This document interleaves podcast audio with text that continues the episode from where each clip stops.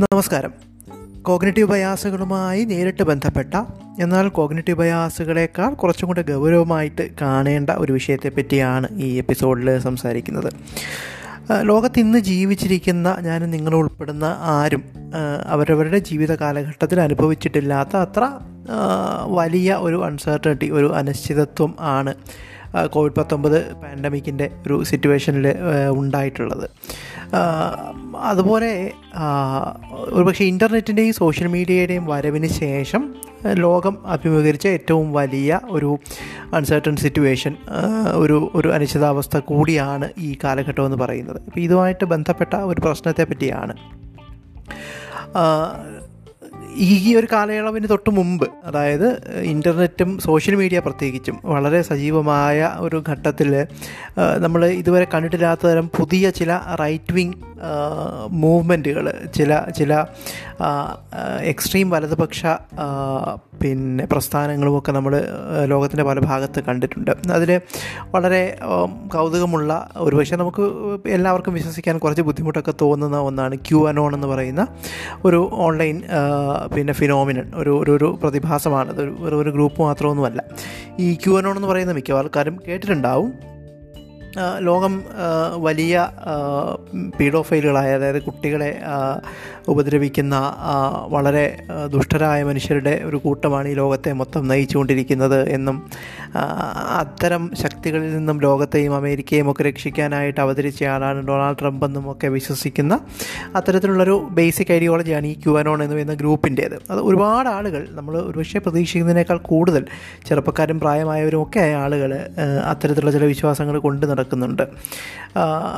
പ്രധാനമായിട്ടും ഈ ആളുകളെ വൈകാരികമായിട്ട് അടുപ്പിക്കുന്ന ചില ഹാഷ്ടാഗുകളും ക്യാമ്പയിനുകളൊക്കെ ഉപയോഗിച്ചിട്ടൊക്കെയുണ്ട് ഈ ഗ്രൂപ്പുകൾ സേവ് ദ ചിൽഡ്രൻ എന്നൊക്കെ പറയുന്ന ചില ഹാഷ്ടാഗുകൾ ഒക്കെ ഇവരുടെ എല്ലാ പരിപാടികളിലും അവർ ഉപയോഗിച്ച് കണ്ടിട്ടുണ്ട്. ധാരാളം കോൺസ്പിറസി തിയറികൾ ഗൂഢാലോചന സിദ്ധാന്തങ്ങൾ ഇത്തരം ഗ്രൂപ്പുകൾ അവരുടെ പിന്നെ പ്രവർത്തനങ്ങളിൽ ചില ആളുകളിലേക്ക് എത്തിക്കാറുണ്ട്.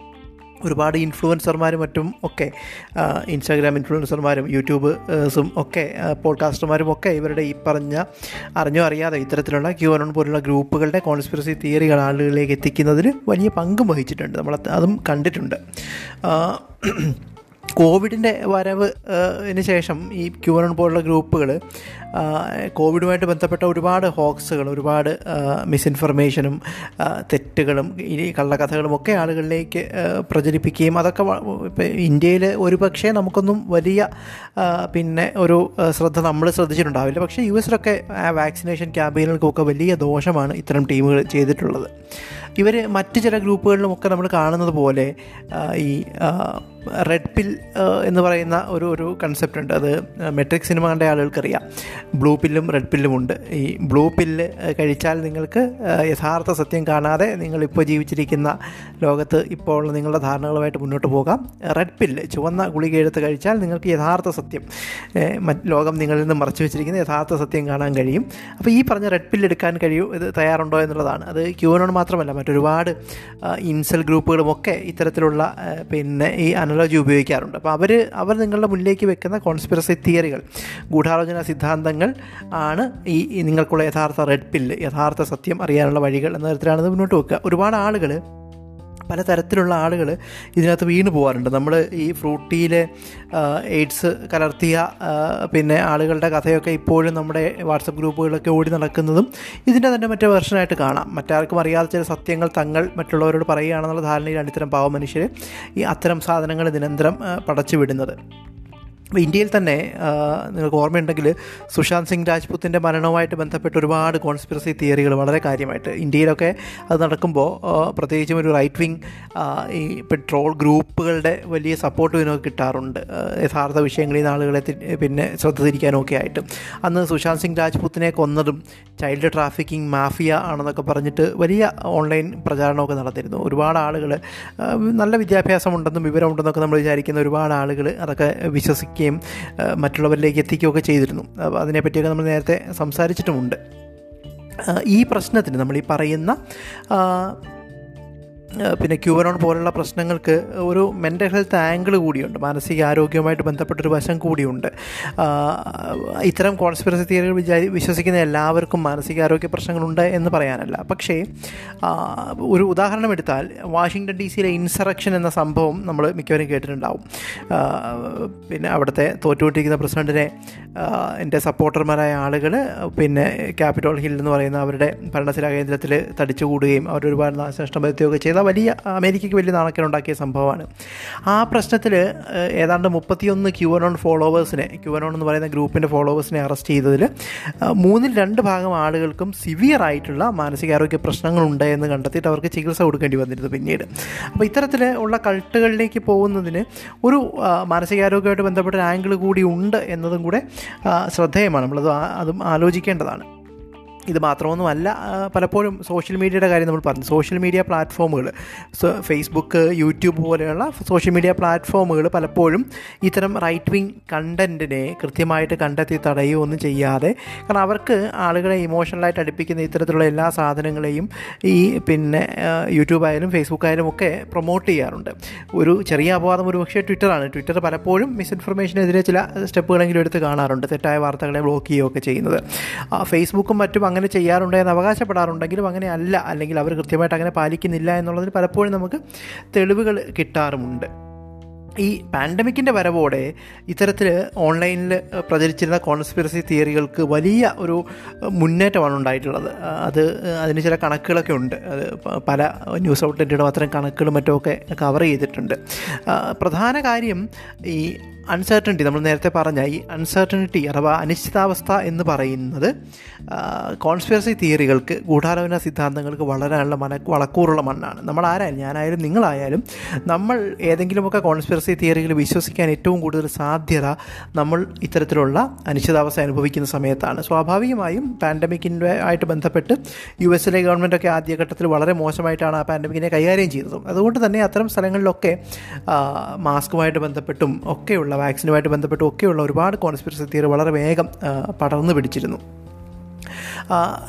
ഇതിന്റെ കൂടെ തന്നെ നമ്മൾ വളരെ പ്രധാനമായിട്ട് ശ്രദ്ധിക്കേണ്ട. ഒരു പക്ഷേ നമുക്ക് പെട്ടെന്ന് ചിന്തിക്കുമ്പോൾ മനസ്സിലാക്കാൻ ബുദ്ധിമുട്ടുള്ള ഒരു ഒരു പ്രശ്നം ആണ്. ഈ ഇത്തരത്തിലുള്ള കോൺസ്പിറസി തിയറികളും അല്ലെങ്കിൽ അത്തരം കോൺസ്പിറസി തിയറികൾ കൊണ്ടു നടക്കുന്ന തീവ്ര വലതുപക്ഷ നിലപാടുള്ള മനുഷ്യരും അല്ലെ അവരുടെ അത്തരം മൂവ്മെന്റുകളും ഒരു ന്യൂ ഏജ് വെൽനെസ് എന്നൊക്കെ നമ്മൾ വിളിക്കുന്ന പിന്നെ ഹോളിസ്റ്റിക് ചിന്താരീതി മതാതീതമായ ആത്മീയത ഈ റിലീജിയസ് അല്ലാത്ത സ്പിരിച്വാലിറ്റി ഇത്തരം സാധനങ്ങളൊക്കെ വിശ്വസിക്കാനൊക്കെ ആഗ്രഹിക്കുന്ന ഓർഗാനിക് സാധനങ്ങളോടുമൊക്കെ താല്പര്യം കാണിക്കുന്ന പൊതുവിൽ വലിയ മതവിശ്വാസികൾ പോലും അല്ലാത്ത മനുഷ്യരുടെ ഇടയിലും ഇത്തരം ഇത്തരമുള്ള തിയറികൾക്ക് കിട്ടുന്ന ഒരു സ്വാധീനം. അത് ഒരുപാട് പേരെ അമ്പരപ്പിക്കുന്ന വളരെ അടുത്ത് മാത്രം ചർച്ച ചെയ്യപ്പെട്ടു തുടങ്ങിയ ഒരു ഒരു പ്രതിഭാസമുണ്ട് ഫിനോമിനാണ് കോൺസ്പിരിച്വാലിറ്റി എന്നാണ് ഈ ഈ ഈ പ്രശ്നത്തിന് നൽകിയിട്ടുള്ള ഒരു പേര്. ഈ കോൺസ്പിരിച്വാലിറ്റി എന്ന വാക്ക് കോൺസ്പിറസിയുടെയും സ്പിരിച്വാലിറ്റിയുടെയും ചേർത്തുണ്ടാക്കിയ വാക്കാണ്. അത് രണ്ടായിരത്തി പതിനൊന്നിൽ ജേണൽ ഓഫ് കണ്ടംപററി റിലീജിയൻ എന്ന ആർട്ട് എന്ന ജേണലിൽ എഴുതിയ ഒരു ആർട്ടിക്കിളിൽ ഷാർലറ്റ് വാർഡ് ഡേവിഡ് വോസ് എന്ന് പറയുന്ന രണ്ട് ഗവേഷകരാണ് ഈ ഒരു വാക്ക് ആദ്യം പ്രപ്പോസ് ചെയ്തത്. പിന്നീട് കുറേയേറെ ആർട്ടിക്കിളുകളും മറ്റുമൊക്കെ ഇപ്പോൾ വന്നു തുടങ്ങിയിട്ടുണ്ട് വിഷയത്തെ പറ്റി അപ്പോൾ രണ്ട് തരത്തിലുള്ള യഥാർത്ഥത്തിൽ ഒരുമിച്ച് പോകാൻ സാധ്യത കുറവുള്ള രണ്ട് തരം പെർസ്പെക്റ്റീവ് രണ്ട് തരം കാഴ്ചപ്പാടുകൾ ഒരുമിച്ച് വരുന്നതിനെയാണ് കോൺസ്പിരിച്വാലിറ്റി എന്നവർ വിളിക്കുന്നത്. ഒന്ന് ഞാൻ നേരത്തെ പറഞ്ഞ ന്യൂ ഏജ് വെൽനസ് കമ്മ്യൂണിറ്റി എന്നൊക്കെ വിളിക്കുന്ന ആളുകളാണ്. ചെറുപ്പക്കാരായ വലിയ ഒരു ഒരു പക്ഷേ വലിയ ഭാഗം സ്ത്രീകളായിട്ടുള്ള അമേരിക്കയിലെ ഒക്കെ ഒരു രീതി വെച്ച് നോക്കിയാൽ ലെഫ്റ്റ് ലീനിങ് ആയ മനുഷ്യർ. അതായത് ഇന്ത്യയിലെ ഇന്ത്യയിലെ ഇടതുപക്ഷം പോലെയല്ല യു എസിലെ ലെഫ്റ്റ് ലീനിങ് എന്ന് പറയുമ്പോൾ അപ്പോൾ ഇപ്പോൾ ഡെമോക്രാറ്റിക് പാർട്ടി പോലുള്ള സാധനങ്ങളോട് പിന്നെ അഭിമുഖ്യം പുലർത്തുന്ന പൊതുവിൽ ലെഫ്റ്റ് ലീനിങ് ആയ നിലവിലുള്ള ഭരണകൂട സംവിധാനങ്ങളിലൊക്കെ മാറ്റം വരണമെന്നൊക്കെ ആഗ്രഹിക്കുന്ന ഈ ഓൾട്ടർനേറ്റീവ് മെഡിസിൻ അത് പിന്നെ സയൻസ് അല്ലാത്ത അത് പ്രത്യേകിച്ചും പിന്നെ മെഡിക്കൽ ചികിത്സയുടെയൊക്കെ ചിലവ് ഒരുപാട് കൂടുതലുള്ള സ്ഥലങ്ങളിൽ ഓൾട്ടർനേറ്റീവ് മെഡിസിൻ എന്ന് വിഭാഗത്തിൽപ്പെടുന്ന സാധനങ്ങൾക്ക് ഒരുപാട് പ്രാധാന്യം പ്രചാരമുണ്ട്. അപ്പോൾ അത്തരത്തിലുള്ള ഓൾട്ടർനേറ്റീവ് മെഡിസിനോടൊക്കെ ഒരു താല്പര്യം കാണിക്കുന്ന ഈ ഹോളിസ്റ്റിക് എന്ന് പറയുന്ന ഹോളിസ്റ്റിക് ആയ ആശയങ്ങൾ കൊണ്ട് കൊണ്ട് നടക്കുന്ന ആളുകൾ. ഇവരാരും ഈ പറഞ്ഞ പോലെ വലിയ ഈ മത അന്ധരോ അല്ലെങ്കിൽ റിലീജിയസ് പിന്നെ ഫനറ്റിക്കുകളോ ഒന്നും ആയിരിക്കണമെന്നില്ല. അത്തരത്തിലുള്ള ആളുകളും അവരും അതേപോലെ ഈ കോൺസ്പിറസി തിയറികൾ കൊണ്ട് നടക്കുന്ന തീരെ യാഥാർത്ഥ്യവുമായിട്ട് ബന്ധമില്ലാതെയൊക്കെ നിൽക്കുന്ന വളരെ കൺസർവേറ്റീവായ വളരെ പിന്നെ വളരെ വലതുപക്ഷ നിലപാടുകൾ കൊണ്ട് നടക്കുന്ന കൂടുതലും പുരുഷന്മാരും ചെറുപ്പക്കാരുമൊക്കെ അല്ലെങ്കിൽ ചെറുപ്പക്കാർ മാത്രമൊന്നുമില്ല പുരുഷന്മാരുമൊക്കെ ഒരു ഗ്രൂപ്പുണ്ട്. ഇവരാണ് സാധാരണഗതിയിൽ കൺസർവേറ്റീവ് സ്വഭാവമുള്ള ട്രഡി കോൺസ്പിറസി തിയറികൾ കൊണ്ട് നടക്കുന്ന ആളുകൾ. ഈ രണ്ട് കൂട്ടരെയും ഒരുമിപ്പിക്കുന്ന ചില ഘടകങ്ങളെയാണ് കോൺസ്പിരിച്വാലിറ്റിയിൽ അവർ അഡ്രസ്സ് ചെയ്യാൻ ശ്രമിക്കുന്നത്. പ്രധാനമായിട്ടും നമ്മുടെ ഒക്കെ ജീവിതങ്ങളെ കൺട്രോൾ ചെയ്യുന്ന ചില സീക്രട്ട് ഗ്രൂപ്പുകളുണ്ട് എന്നുള്ള ചില വിശ്വാസങ്ങളാണ്. അത് ഒരു കൂട്ടർക്ക് നേരത്തെ പറഞ്ഞ ക്യുവനോണ്ട വിശ്വാസം പോലെയുള്ളതാണെങ്കിൽ മറ്റൊരു കൂട്ടർക്ക് കുറച്ചും കൂടെ ഈ മരുന്ന് മാഫിയ എന്നൊക്കെ നമ്മൾ വിളിക്കുന്ന അല്ലെങ്കിൽ അങ്ങനെയൊക്കെയുള്ള നമ്മൾ ഒരു രൂപം കൽപ്പിച്ച് കൊടുക്കുന്ന പിന്നെ ഇമാജിനറി ശത്രുക്കളുണ്ട്. അപ്പോൾ ഇത്തരത്തിലുള്ള ഇമാജിനറി ശത്രുക്കളുള്ള വിശ്വാസമാണ് ഒരു പ്രധാന ഘടകം. അതുപോലെ മനുഷ്യരുടെ മൊത്തത്തിലുള്ള കാഴ്ചപ്പാടുകളൊക്കെ വലിയൊരു മാറ്റത്തിന് വിധേയമായിക്കൊണ്ടിരിക്കുകയാണ് എന്നുള്ള ഒരു ഒരു ഒരു വിശ്വാസമാണ് മറ്റൊരു പ്രധാന ഘടകം. ഇതൊക്കെ കൂടെ ചേർന്നിട്ടാണ് ഈ രണ്ട് കൂട്ടർക്കും ഒരുമിച്ച് പോകാൻ പറ്റുന്ന ഒരു ഒരു നിലപാട് തറ ഒരുക്കി കൊടുക്കുന്നത്. ഈ കോൺസ്പിരിച്വാലിറ്റി എന്ന പ്രശ്നം വളരെ കാര്യമായിട്ട് പ്രത്യേകിച്ചും ഈ ഒരു രണ്ടായിരത്തി ഇരുപതിന്റെ തുടക്കം മുതൽ ഇങ്ങോട്ട് ഇപ്പോൾ പാൻഡമിക്കുമായിട്ട് ബന്ധപ്പെട്ട് പാൻഡമിക്കിന്റെ ആദ്യത്തെ ആ വേവൊക്കെ വരുന്ന ഘട്ട സമയം മുതൽ ഇങ്ങോട്ട് ഇന്റർനെറ്റിലും ഇന്റർനെറ്റിന് പുറത്തും വളരെ കാര്യമായിട്ട് ആളുകളുടെ നിലപാടുകളെയും ഒക്കെ സ്വാധീനിച്ചു തുടങ്ങുകയും വളരെ കാര്യമായിട്ട് ഈ ഒരു വെൽനസ് ഇൻഡസ്ട്രിയിൽ നിൽക്കുന്ന ആളുകൾ വെൽനസ് ഇൻഡസ്ട്രി എന്ന് പറയുന്നത് ഈ പറഞ്ഞ പലതരം ഓൾട്ടർനേറ്റീവ് മെഡിസിനുകളുടെയും പിന്നെ ഈ ഹെൽത്ത് സപ്ലിമെന്റുകളുടെയും ഒക്കെ ലോകമാണ്. നമ്മുടെ ഇന്ത്യയിൽ നിന്നും കൊണ്ടുപോയിട്ടുള്ള യോഗ പോലെയുള്ള പ്രാക്ടീസുകൾ അക്യൂപങ്ചറും തായ് തായ്ച്ചല്ല പിന്നെ ഈ ഫെങ്ഷുയി പോലെയുള്ള സാധനം ഇതെല്ലാം കൂടെ ചേർന്നിട്ടാണ് ഈ ഈ വെൽനസ് ഇൻഡസ്ട്രി ഉണ്ടാകുന്നത് അത് നാലര ട്രില്യൺ യു എസ് ഡോളർ വലിപ്പമുള്ള ഒരു വലിയ ഇൻഡസ്ട്രി കൂടിയാണ്. ഈ വെൽനസ് ഇൻഡസ്ട്രിയിലേക്കും മറ്റും സാധാരണഗതിയിൽ എക്സ്ട്രീം റൈറ്റ് വിങ്ങിൽ പോകുന്ന മനുഷ്യരല്ലാത്ത ആളുകളുടെയൊക്കെ ഒക്കെ ഈ കോൺസ്പിരിച്വാലിറ്റിയുടെ പ്രശ്നം പടർന്നു കയറിയിട്ടുണ്ട് എന്നുള്ളതാണ് ആളുകളെ വളരെ കാര്യമായിട്ട് ഭയപ്പെടുത്തുന്ന അല്ലെങ്കിൽ ആശങ്കയിലാഴ്ത്തുന്ന ഒരു ഒരു പ്രശ്നം എന്ന് പറയുന്നത്.